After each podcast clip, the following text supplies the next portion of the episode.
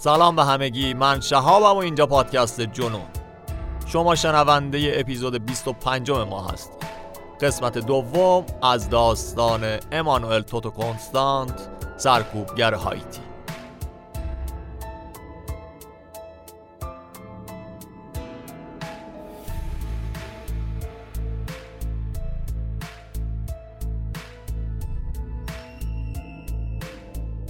توی قسمت قبل گفتیم توی هایتی سال 1987 یک کودتایی شده بود. سال 1990 یک کشیش به اسم ژان برتراند آریستید با انتخابات به قدرت می‌رسه.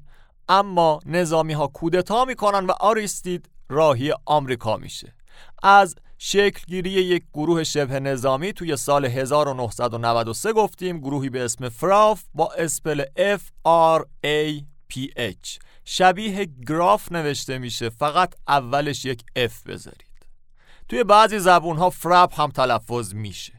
در مورد نحوه شکلگیریشون رهبرشون که اسمش امانوئل توتو کنستانت بود گفتیم از جنایت های این گروه با مردم غیر نظامی و آزادی خواه کشور و البته از دشمنی که فراف با آمریکایی ها داشتن.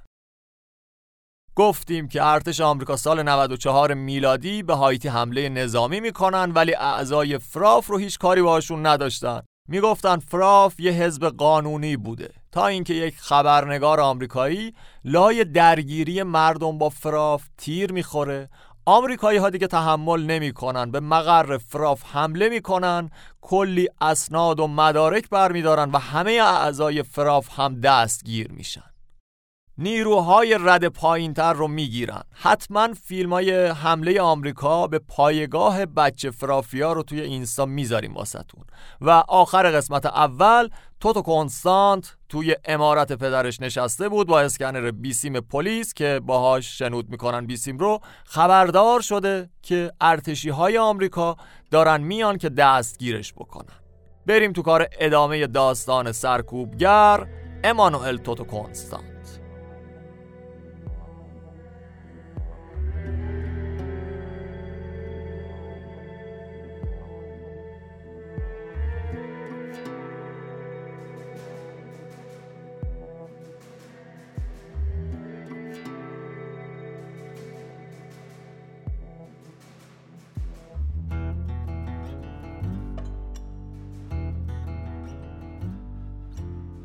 اون روی مبل نشسته و اسکنر هم جلوشه اما هرچی منتظر میشینه خبری از آمریکایی ها نمیشه. توتو کنستانت در کمال ناباوری دستگیر نشد. نه تنها دستگیر نشد که سخنگوی سفارت آمریکا استنلی شریگر یک کنفرانس مطبوعاتی برای توتو کنستانت ترتیب داد تا بیاد و صحبت کنه. حالا همین دو سه روز پیش کنستانت رسما اعلام کرده بود که این سخنگوی سفارت آمریکا باید ترور بشه. تو تو کنستانت می‌خواست ترورت بکنه. تو براش کنفرانس مطبوعاتی برگزار می‌کنه اونم کجا؟ دم در کاخ ریاست جمهوری هایتی. فیلم های این کنفرانس خبری توتو هستن. زیر نور خورشید وایساده با کت و کراوات عرق کرده. یه حلقه سربازای آمریکایی عین محافظاش وایستادن و یه صف دفاعی درست کردن. کنستانت میگه در حال حاضر تنها راه حل برای هایتی بازگشت کشیش آریستیده. سنگ هاتون رو زمین بذارید. سلاحاتون رو کنار بذارید دیگه از خشونت خبری نیست. حین صحبتهاش مردم خشمگین هایتی به صف سربازای آمریکایی فشار می آوردن و فریاد می‌زدن و شعار می‌دادن توتو قاتله توتو قاتله. توتو کنستانت با صدای بلندش ادامه داد. اگه حتی با رئیس جمهور آریستید مخالف باشم قول میدم به عنوان یک مخالف. اما قانونی و توی چارچوب یک دموکراسی مردمی فعالیت. مردم رو به سربازای آمریکایی داد می‌زدن. بهش دستبند بزنین ببندینش خفش کنین بیزه هاش رو ببرین. مردم خشمگین صف سربازای آمریکایی رو داشتن با هل دادن خراب می‌کردن تا برسن به توتو. آمریکایی‌ها با عجله اون رو میچپونن تو ماشین. مردم چسبیده بودن به ماشین هی میکوبیدن به شیشه نمیذاشتن بره. اما آمریکایی ها هر جوری بود توتو کنستانت رو فراری دادن. و بازم یه درسی از تاریخ. می‌بینین روبروی مردم بیدفاع وایسادن شاید راحت باشه اما قطعا عواقبی داره. این حرف این قصه و فلان اتفاق نیست. تاریخ میگه تا بوده همین بوده. فقط شدت سقوط افراد سرکوبگر به خیلی چیزا بستگی داره. یکی مثل قذافی دست مردم خودش میفته یکی مثل صدام و خارجی ها دستگیر می‌کنن میسپرن دادگاه دولت انتقالی عراق تا اعدامش بکنن. تازه اینا اصل کاری ها بودن گردن کلفتای کشورهایی که نفت دارن منابع دارن. توتو که یه سرکوبگر شبه نظامی بود اونم توی هایتی که واقعا کشور فقیری. اما این بیخیالی و مماشات آمریکایی ها با توتو کنستانت یکم غیر طبیعیه. انگار یه جای کار میلنگه. به نظر شما یکم مشکوک نیست؟ خلاصه بعدش توتو توی خونه خودش حصر میشه. سربازای آمریکایی مرتب برای بررسی امنیت به سر می‌زنن. توتو می‌گفت ما کسایی هستیم که این کشور رو برای یک سال امن نگه داشتیم. آریستید به هر حال به یه اپوزیسیون احتیاج داره دیگه. برای هر دموکراسی باید حزبی مخالفش باشه که فعالیت اما دولت جدید هایتی دیدگاه متفاوتی داشت. در عرض چند ماه به توتو کنستانت دستور داده شد که بیاد دادگاه. جلوی قاضی بشینه تا اتهامات شکنجه، قتلها، تجاوزها و خلاص خشونتهاش بررسی بشه. روز جلسه افرادی که ادعا می‌کردن قربانی های فراف هستند بیرون دادگاه منتظر توتو بودن اما توتو به دادگاه نمیره شب کریسمس سال 1994 با یه چمدون کوچیک و پولی که می‌تونست برداره با پای پیاده از مرز میره و وارد جمهوری دومینیکن میشه. خودشو میرسونه به فرودگاه و با یک ویزای توریستی که قبل از حمله آمریکایی ها گرفته بود اول میره پورتوریکو و از اونجا بدون هیچ اتفاقی به ایالات متحده آمریکا پرواز می‌کنه و چند روز بعد توی خیابونهای نیویورک سیتی قدم می‌زنه.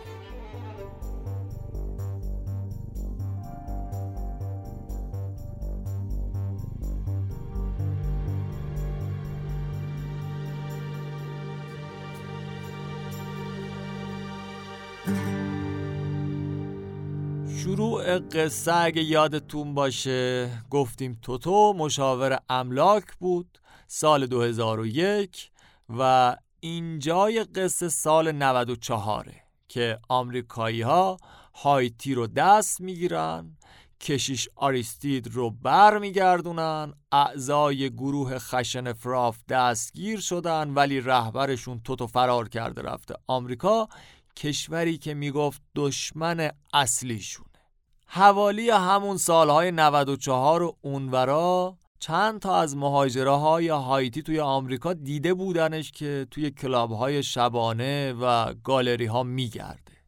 توی آمریکا یه برنامه رادیویی هم پخش می‌کرد برای طرفدارهاش که الا ای اهالی فراف شما بسیج بمونید. اگه شما پایه باشین منم هستم و از این حرف دولت هایتی به آمریکایی ها پیام میدن و رسما می‌خوان که توتو کنستانت رو بهشون تحویل بدن.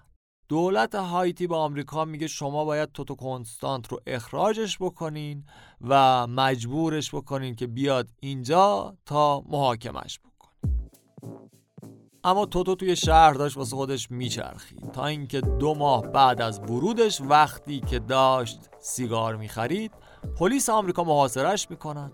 دستگیرش کردن فرستادنش بازداشتگاه شهرستان ویکومیکو. یه دادگاه توی آمریکا برگزار کردن و نهایتا قاضی دستور اخراجش به هایتی رو صادر می‌کنه. توتو به رأی اعتراض می‌کنه. بیکارم نمیشینه. برای چند تا از رهبرهای به نام دنیا نامه می نویسه از جمله نلسون ماندل. توتو آدم باهوشی بود آدم پرتلاش و محکمی بود. ولی بلا نسبت احمق بود سمت اشتباه تاریخ وایساده ماندلا جوابش رو نداد. توتو ریش گذاشت. فاز چگوارا و مالکوم ایکس برداشته بود.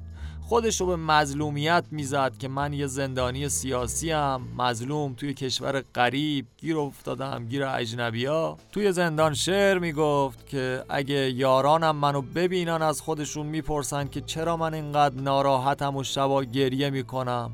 اونها حتما می‌خوان بدونن که آیا من کار اشتباهی انجام دادم یا نه. مردک ابلا معلوم کار اشتباهی کردی. تو ها رو به خاطر عقاید سیاسی متفاوت به فجیع ترین شکل کشتی توی هر دادگاه صالحی قطعا محکوم به بدترین عقوبت هایی دیگه.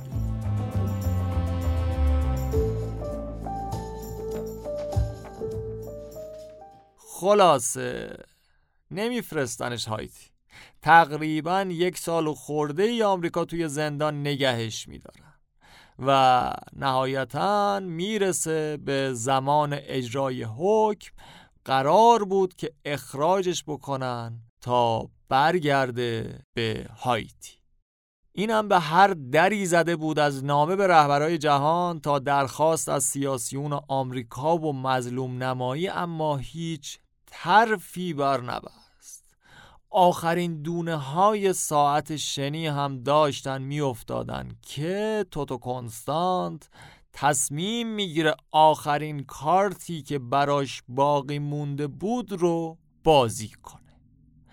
اون میاد و تهدید می‌کنه که اطلاعات ارزشمندی از CIA داره و اونها رو منتشر می‌کنه. یعنی میگه من جزئیات دقیقی دارم از عملیات مخفیانه و جاسوس بازی آمریکایی ها توی هایتی. میگه این اطلاعات رو زمانی به دست آوردم که با سازمان اطلاعات آمریکا همکاری نزدیک داشتم. دقت کنید توتو همیشه مخالف دولت آریستید بود و کلینتون می‌خواست که آریستید رو برگردون این با گروه فراف همه کار می‌کردن که این اتفاق نیفته و می‌گفتن که دولت آمریکا بزرگترین دشمن ماست. پس چجوری کی کجا داشته با CIA همکاری می‌کرد؟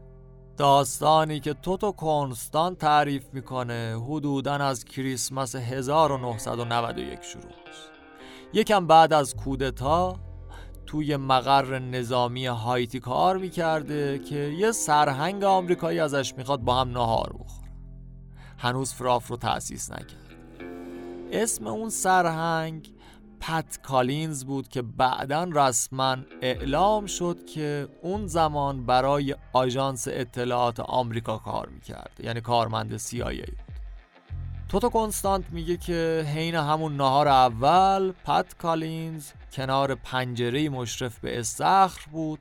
به هم گفت که خیلی از مردم تحت تأثیر گذشته تو خونوادت هستن.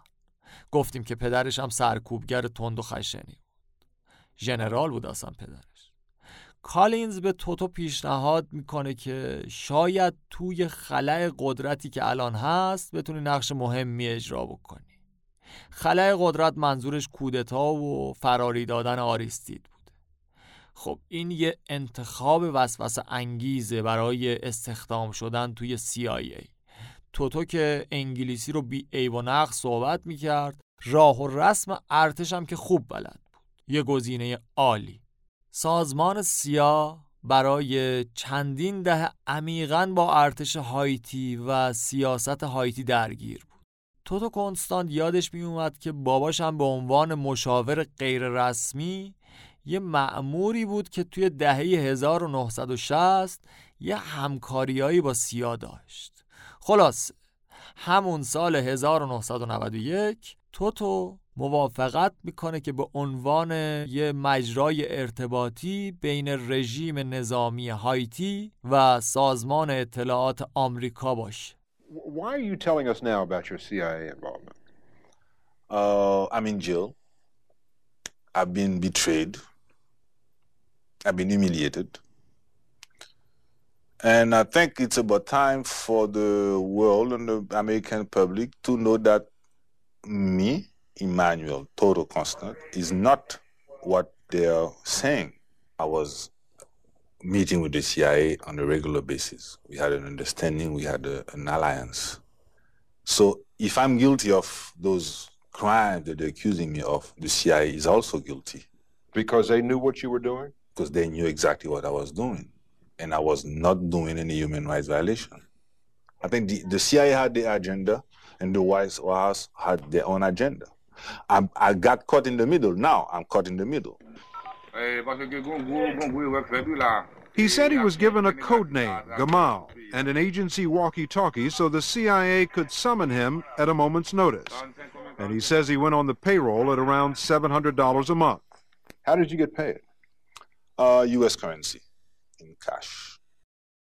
بهش اسم رمز میدن اسم رمزش چی بود؟ جمال به یاد جمال عبدالناصر رهبر ملیگرای مصر یکی از الگوها و اسطوره های توتو هم همین جمال بود. جمال عبدالناصر همون سیاستمدار مصریه که توی همین هفته ها صحبتهاش در مورد حجاب اجباری رو احتمالا زیاد دیدین و شنیدین. توی اون سخنرانیش داره میگه که من به یکی از روحانی های رد بالای اخوان یعنی اخوان المسلمین گفتم که دختر شما خارج از کشور بیهجابه اونو نتونستی اصلاح بکنی. چطور قرار جامعه رو اصلاح کنی؟ جمال عبدالناصر هم شخصیت سیاسی عجیب غریبیه. با اسرائیل و صهیونیسم جنگید اما در عین حال با اخوان المسلمین هم نتونست ائتلاف بکنه. حتی اخوان المسلمین خواستن ترورش بکنن اما ناموفق بود.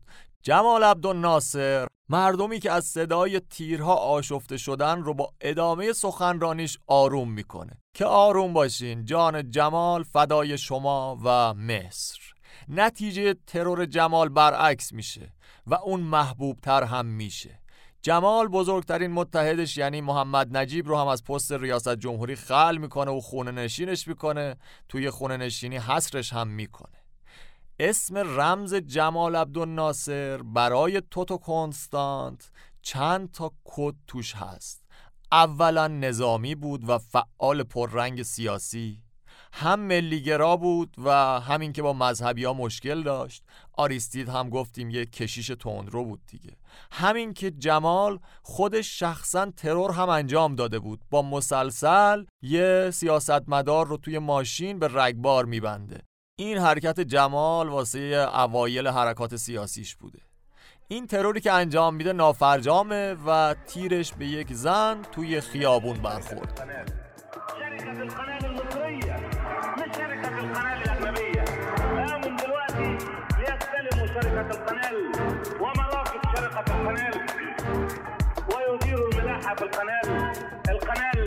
اللي بتقع في أرض مصر ولنبني صروحا جديدة في العزة والكرامة. وفقكم الله. والسلام عليكم ورحمة الله. Comme Nasser, le canal nationalisé. On va faire comme Nasser et nos richesses nationalisées. Et comme Nasser, le patrimoine nationalisé. On est soit qui bat les portes la route donc qui balisé.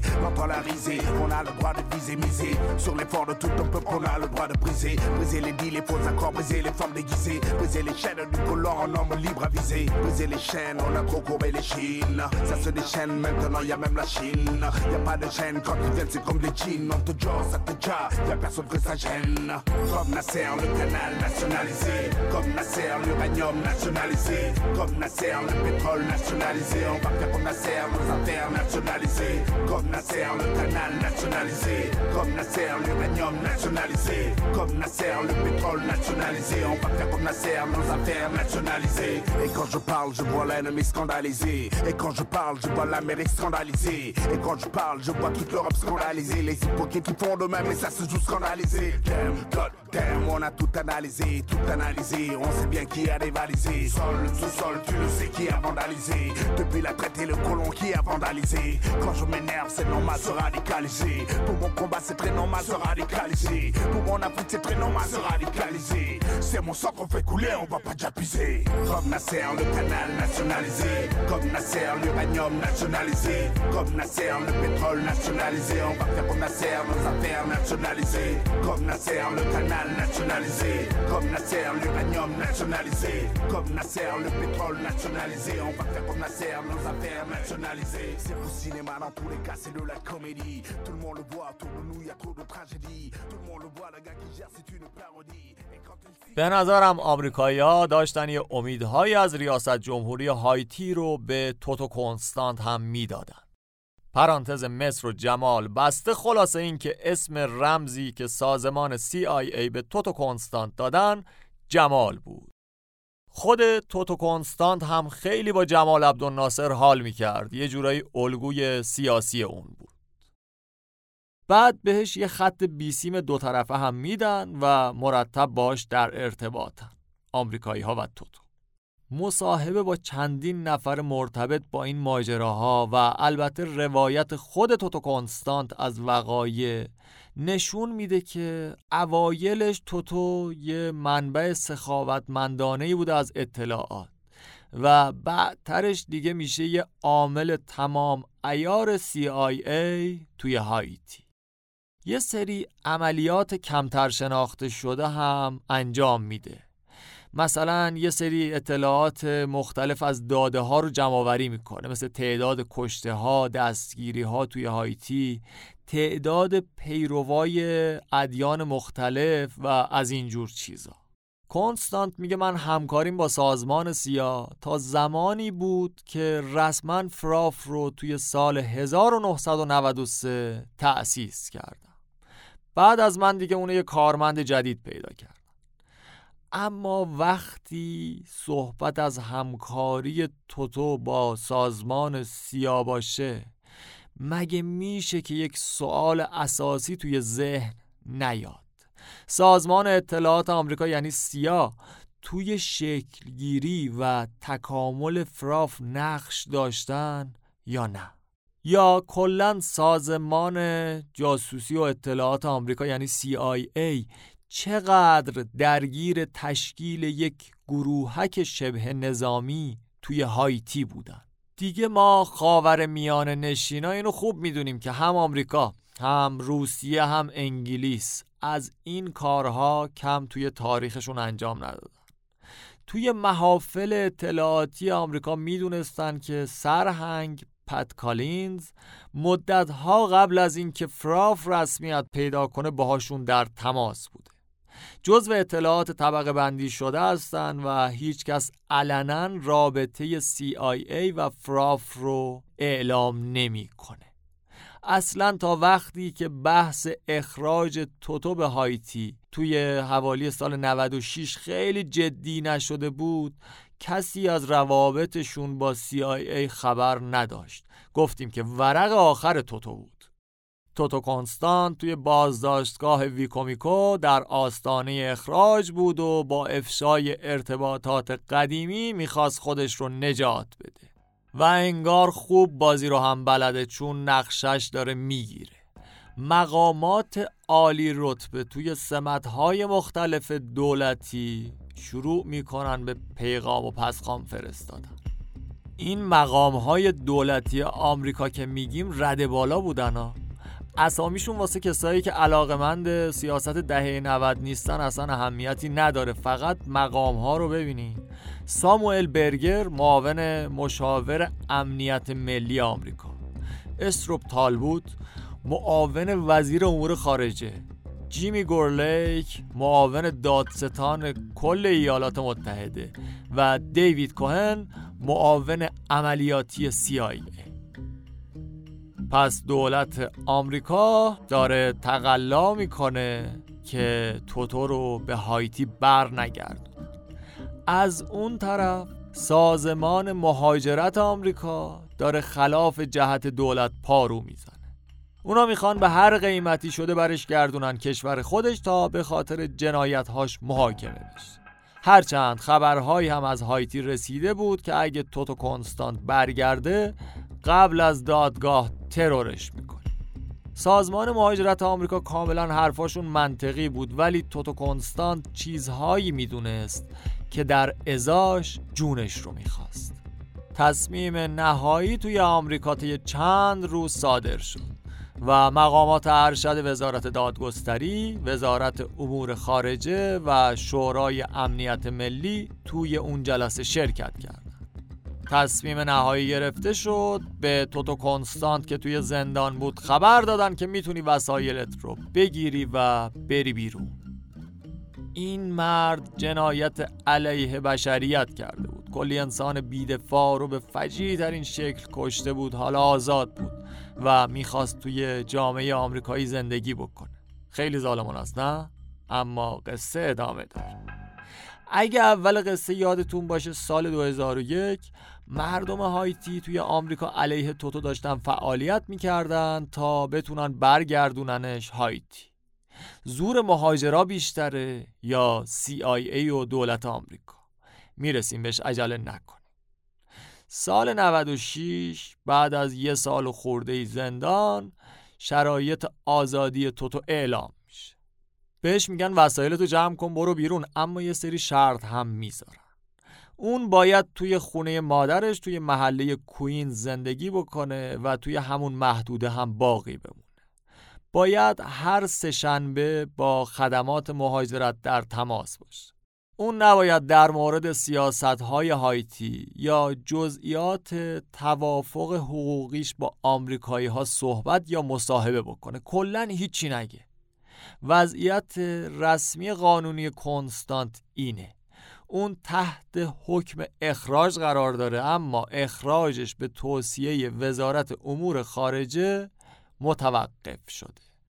دلیلش هم که گفتیم و واضحه برای محافظت از اطلاعات خط و ربط فراف و سیا آمریکایی ها حالا دیگه به سکوت توتو کنستانت نیاز داشتن. امانوئل توتو کنستانت رهبر بدنام فراف و قاتل متجاوز اوباش تروریست بدنام هایتی. چندین سال مخفیانه تحت کنترل زندگی می‌کنه. اون از هایتی اومده. جنون سیاسی توی کشورش مثل هر ماده مخدری اعتیادآور و البته خطرناک. اما همین جنون سیاسی و خشونت انگاری توده ها رو از نظر ذهنی و عاطفی زنده نگه میداره. توتو آدم آرومی نبود آدم رفتن و جنگیدن با همه نفرت انگیزی و پلشتیش با اینکه جانی بود اما یه نکته قابل تحسین داره. هیچ وقت ایستا و در جان نبود. از زندان توی آمریکا که در میاد بیرون کلی راه امتحان می‌کنه برای پول در آوردن. میره کلاس کامپیوتر. کلاس کامپیوتر سال 96 میلادی. یعنی حدوداً سال 1375 خودمون. می‌دونین یعنی چی دیگه. بعدش می‌زنه تو کار خرید و فروش ماشینای دست دو. اما هر بار تا می‌خواد کارش بگیره مهاجرای هایتی دهنشو صاف می‌کنن. از کار بیکارش می‌کردن مشتریاشو میپروندن. به قول خودش در عین آزادی باز هم یک زندانی بود. نهایتا می‌زنه توی کار خرید و فروش خونه و ملک و تبدیل میشه به مشاور املاک و سرمایه گذاری و تا جایی که می‌تونه سعی می‌کنه که کارهاشو مخفیانه انجام بده. همینجوری کجدار و مریض داره زندگیش رو میگذرونه تا اینکه یک اتفاقی توی هایتی شروع می‌کنه به کلید خوردن. 29 سپتامبر سال 2000 چند هزار مایل دورتر از نیویورک یک دادگاهی توی هایتی محاکمه توتو کنستانت رو شروع می‌کنن. به اتهام تهدید شکنجه و البته قتل عام. اصل دادگاه به خاطر یک قتل عامیه به اسم قتل عام رابوتو یا رابوتو. اسم یه روستا توی هایتیه امانوئل تودو کنستانت یکی از متهمهای اصلی این پرونده است. خودش نمیره دادگاه. نه فقط تودو کنستانت. که خیلی از کل گنده های سرکوبگر هایتی هم به این دادگاه نرفتن. چون همیشه بالای هرم امن ترین جاست دیگه اکثر مقامات رد بالای نظامی که توی سرکوبهای هایتی نقش داشتن فرار کرده بودن و از کشور خارج شده بود. مونده بودن سربازهایی که به خیال خامشون با خوشخدمتی و آدمکشی می‌خواستن ترفیع پیدا کنن و خودشون رو برسونن به بالای هرم. ولی سندلی های امن خیلی محدودن دوست خوبه من. محاکمه شروع میشه با 22 نفر متهم که بیشترشون سربازها و شبه نظامی های رد پایین فراف هستن توتو کنستانت و رهبرهای حکومت نظامی هم قرار میشه به صورت قیابی محاکمه کنن. داریم در مورد دادگاه قتل عام رابوتو توی هایتی میگیم. طبق صحبت ها و گفته های قربانی ها ماجرا از این قراره که روز 22 اپریل 1994 چند ماه قبل از حجوم ارتش آمریکا اعضای فراف به روستای رابوتو حمله می‌کنن روستای رابوتو مشهور بودن چون خیلیاشون طرفدار رئیس جمهور تبعیدی هایتی اون زمان یعنی آریستید بودن. خلاص شبه نظامی های فراف اهالی رو از خونه هاشون به زور می‌کشن بیرون می‌برن توی کانال های فاضلاب و شکنجهشون می‌کنن. چیزهای ارزشمند و پولاشون رو می‌گیرن. این بار اولی هم نیست که فراف به روستای رابوتو حمله می‌کردن. دفعه قبلی اهالی روستا در رفته بودن سمت دریا. اونجا قایقای ماهیگیریشون رو بسته بودن اما وقتی این دفعه رفتن سمت دریا دیدن که سربازهای فراف توی قایقها منتظرشون نشستن. توفنگ ها رو آتیش می‌کنن به سمت مردم بیدفاع در حالی که ملت تیر خوردن باز می‌گرفتن کتکشون می‌زدن و شکنجهشون می‌کرد توی دادگاه همین دادگاهی که برای اون قتل عام هست شاهدای ماجرا یکی یکی شهادت می‌دادن و طبق آمار توی این حمله ده ها نفر زخمی و حداقل شش نفر کشته شدن. دادستان میاد و تخمین می‌زنه که تلفات واقعی خیلی بیشتر از این اعداد بوده.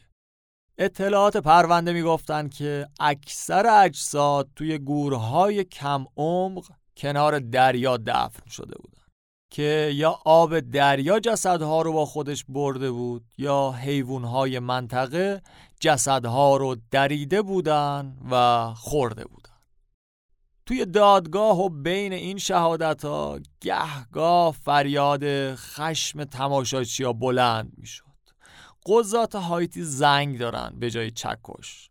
قاضی زنگوله رو می‌زد یعنی سکوت جلسه رو رعایت بکنه. خود امانوئل توتو کنستانت که آمریکاست و دادگاهش قیابیه. اما وکیل توتو توی جلسه هست. مردی به اسم لاروسیلیر که اونم مثل موکلش معتقد بود که این اخبار قتل عام و دادگاهش یه جور سیستم تبلیغاتیه برای بیاعتبار کردن گروهک فراف و البته رژیم نظامی هایتی. حرف توتو دار و دستش که قبلا هم گفتیم این بود ما مجری های نظم بودیم. ولی در مورد نوع اجراش که با زور اسلحه جلوی مردم بیدفاع بود چیز زیادی نمی‌گفت. خلاصه بعد از ظهر همون روز یعنی دادگاه قیابی سال 2000 یه مرد آمریکایی میره توی جایگاه شهود و سوگند یاد می‌کنه. حالا کیه این مرد؟ مردی به اسم کارن برنز. یه انسانشناس پزشکی قانونی که از ایالات متحده اومده تا شواهدی در زمینه دی ای رو بررسی بکنه.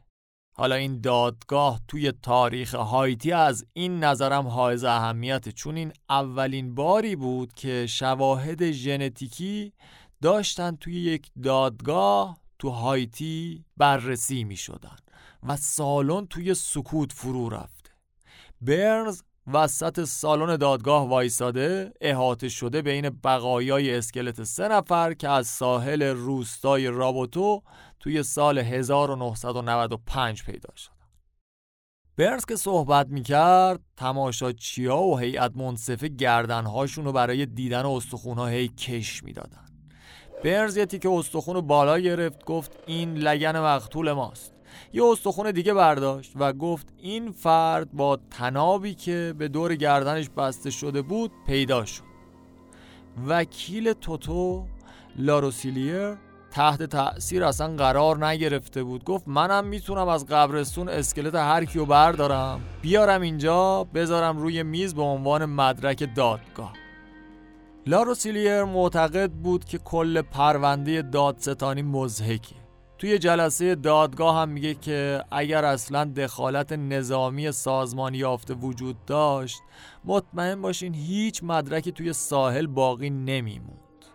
اون اجساد رو توی کامیون بار می‌کردن و مینداختن توی خیابون ها یا اصلا گودال های گوگرد بهترین جاست همون گوگرد جسدها رو خوب تجزیه می‌کنه.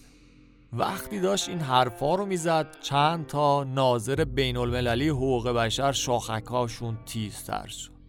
چند تا سوال از وکیل توتو می‌پرسن. اونم در نهایت میگه که مطمئن باشین اگه برای یک لحظه من باور داشتم که هایتی می‌تونه یک محاکمه واقعی برای موکلم داشته باشه. شک نکنید من اولین کسی هستم که اونو توی هواپیما میندازم میارمش دادگاه.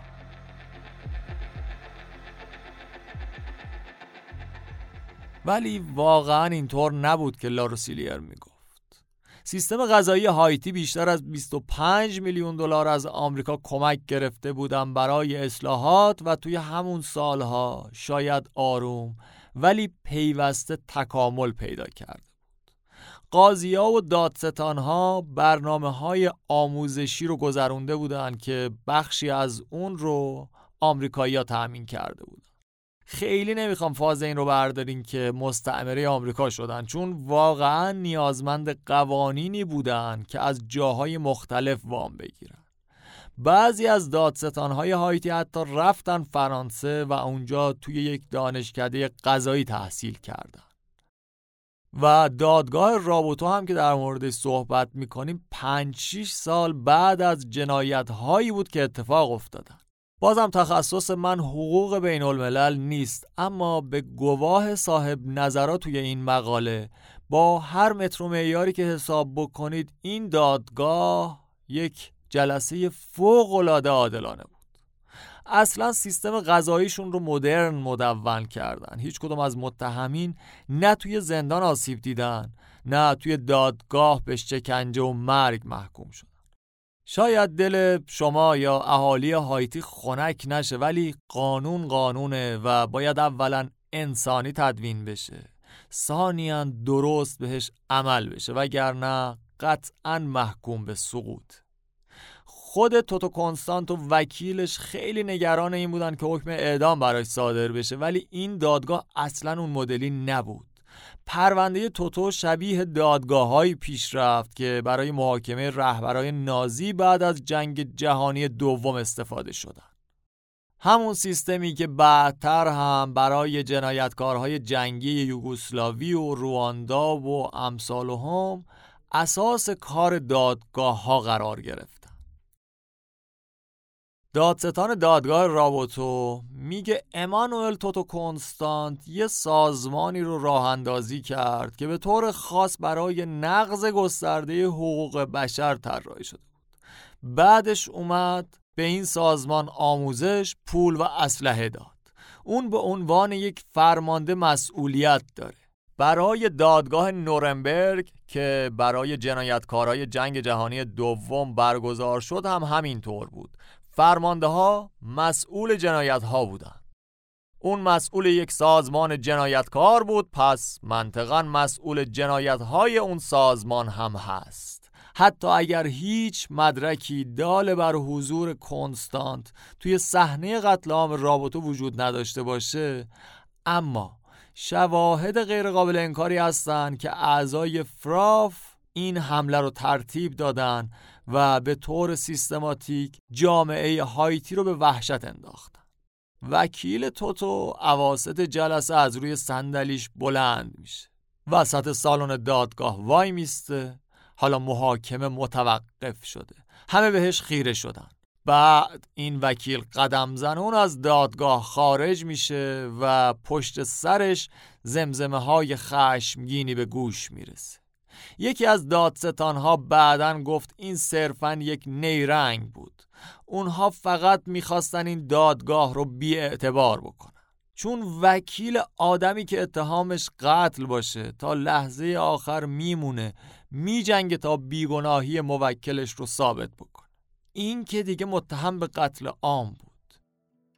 ده ها قربانی حملات فراف روی نیمکت های دادگاه نشسته بود.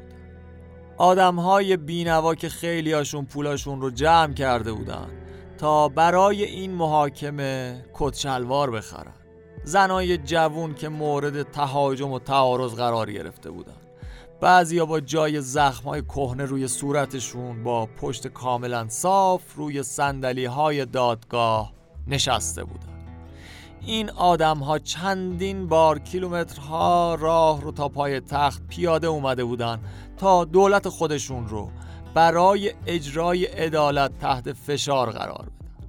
در مورد اتفاقی که افتاده بود آهنگ نوشته بودن آواز میخوندن و حالا اونجا نشستن.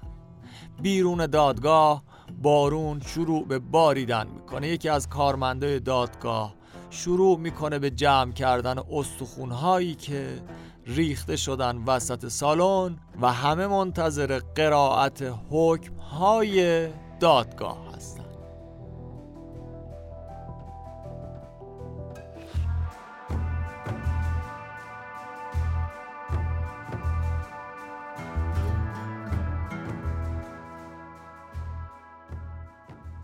هیئت منصفه چهار ساعت میشینن رایزنی می‌کنن از 22 تا متهم 16 تاشون توی بازداشت بودن. دوازده نفر از اونا به جرم قتل عمد یا شراکت در قتل مجرم شناخته میشن. و البته همه کسایی که غایب بودن به جرم قتل محکوم شدن به حبس ابد. رد بالاها بازم قصر در رفتن با اینکه باید حبس ابد بگذرونن اما هیچ کدوم توی کشور نیستن اون بدبخت بیچاره هاشون باقی موندن با زندان های طولانی. قرار شد به قربانی ها میلیون ها دلار قرامت پرداخت کنن پس کل دارایی و مایملک همه حتی اون رد بالایی ها رو هم مصادره توتو کنستانت می‌گفت من که تو خونه مادرم و خالم هستم. اینجا الان تازه رسیدیم به اول داستان. جایی که مردم معترض خونه ای که توتو توش زندگی می‌کرد رو پیدا کردن. همون جایی که می‌رفتن دم در خونش شعار می‌دادن. اطرافیان توتو کسایی که میشناختنش بهش نزدیک بودن بهش می‌گفتن برو قایم شو اما توتو کنستانت همیشه دوست داشت که توی قلب حادثه باشه. اون می‌گفت که باید از مادر و خالم محافظت بکنم. چند تا گروه از مردم هایتی قصد کردن که منو اینجا ترور بکنن. البته اگه بخوام صادقانه بگم منم یه گروه کوچیکی از هوادارهام رو دارم که مراقبم هستن. اونا همیشه هستن. حتی وقتی مردم جلوی خونه من جمع میشن حداقل پنجاه درصد طرفدارای منن که لای مردم وایسادن.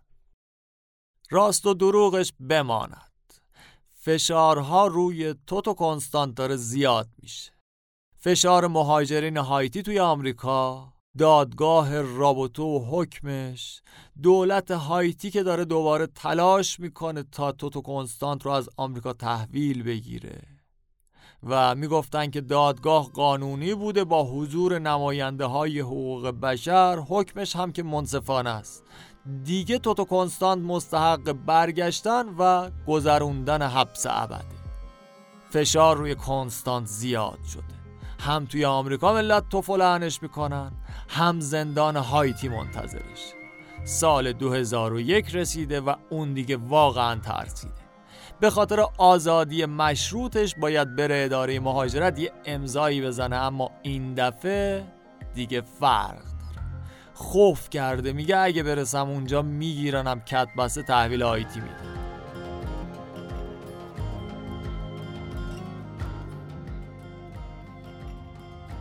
اون روزی که قرار بره اداره مهاجرت صبح زود کنار ورودی اداره مهاجرت توی منحتن وایساده. هوا سرد بود. اون یه اوورکوت چیریکی پوشیده. خبرش هم بهش رسیده که باقی تبعیدی های هایتی دستگیر شدن.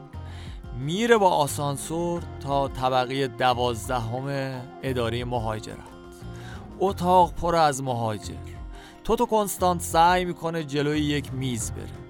کنارش پستر مجسمه آزادی آویزون. گفتن هنوز پروندت آماده نیست.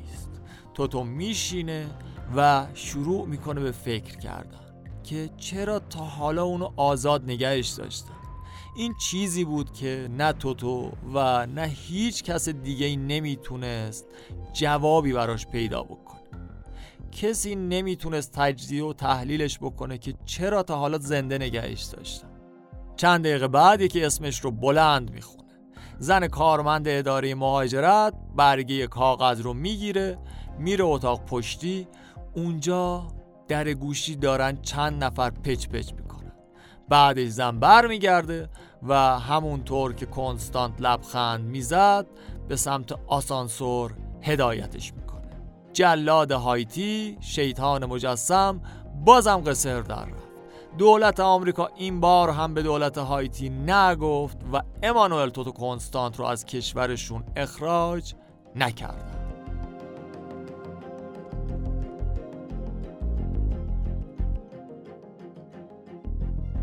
علا رقم محکوم شدنش به جنایت علیه بشریت آزاد بود. هفته های بعدش اهالی هایتی تجمع می‌کردن راهپیمایی می‌کردن تابلوهای حمل می‌کردن که قربانی های فراف رو نشون می‌دادن.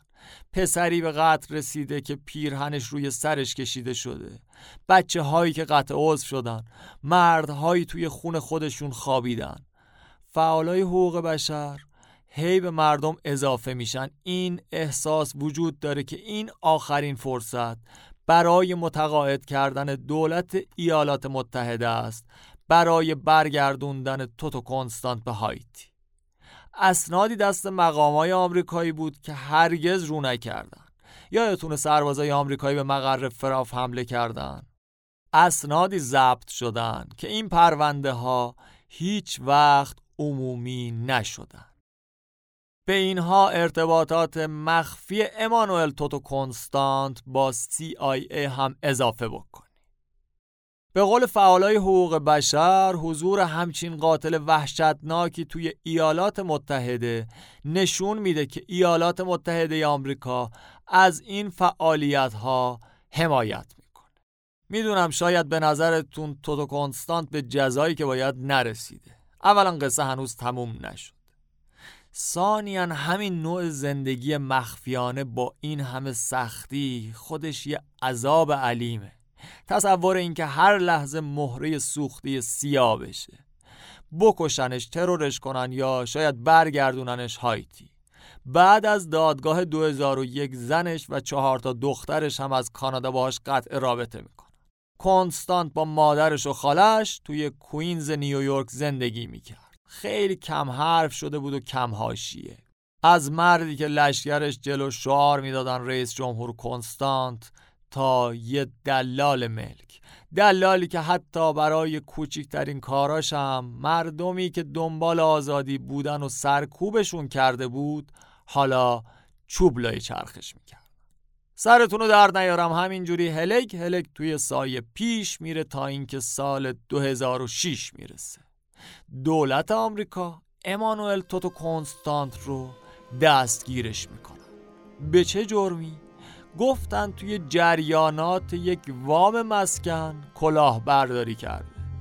چند جلسه دادگاه براش تشکیل میدن که تو نقش داشتی توی یک طرح کلاهبرداری یک و هفته میلیون دلاری وام مسکن.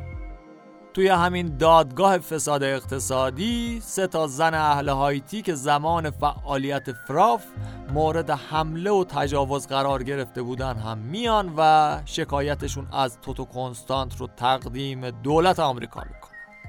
دست های پشت پرده سازمان های اطلاعاتی آمریکا بودن یا نه هنوزم مشخص نیست. در نهایت سال 2008 امانوئل توتو کنستانت محکوم میشه به گذروندن دوازده تا سی و هفت سال زندان. قاضی میگه تمام دوران محکومیتش باید توی خاک آمریکا باشه و به هایتی برگردونده نشه چون ممکنه اونجا به خاطر بیثباتی قضایی از عدالت فرار کنه. آمریکایی ها اونو به یه زندان معمولی هم نمیفرستن. میفرستن به یک زندان سوپرمکس زندان فوق امنیتی که برای جنایتکارهای خطرناک و خلاف سنگینه داستان یکی از این زندانهای فوق امنیتی رو اگر خاطرتون باشه توی اپیزود 18 همه جنون واسطون گفتم. اپیزود قتل در آلکاتراس راکی. اینم همچون زندانیه فقط توی نیویورک. خلاصه توتو میره زندان یک زندان فوق امنیتی برای جانیان خطرناک اما قصه اینجا هم تموم نمیشه سال 2020 توی بهبوهه شیوع کرونا دوازده سال از محکومیتش گذشته یواش یواش می‌تونه برای آزادی مشروط اقدام بکنه اما این بار دیگه دولت آمریکا آزادش نمی‌کنه. امانوئل توتو کنستانت سال 2020 به دولت هایتی تحویل داده میشه. اون برگردونده میشه یا به قولی استردادش میدن به هایتی به جایی که آزادی هموطنهاش و جان و آسایش و خونواده اونها رو گرفته بود.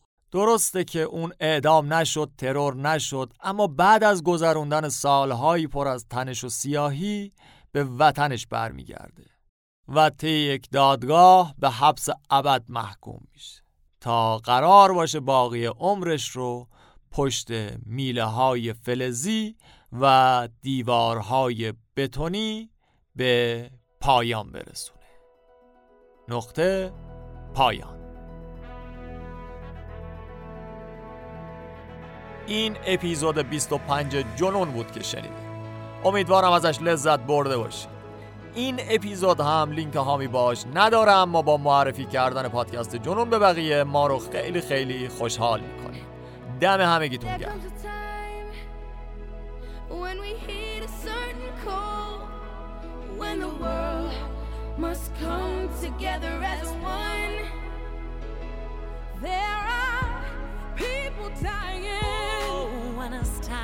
To life, the greatest gift of all. We can't go on pretending day by day that someone somehow will soon make a change. We are all a part of God's great big family, and it's true, you know, love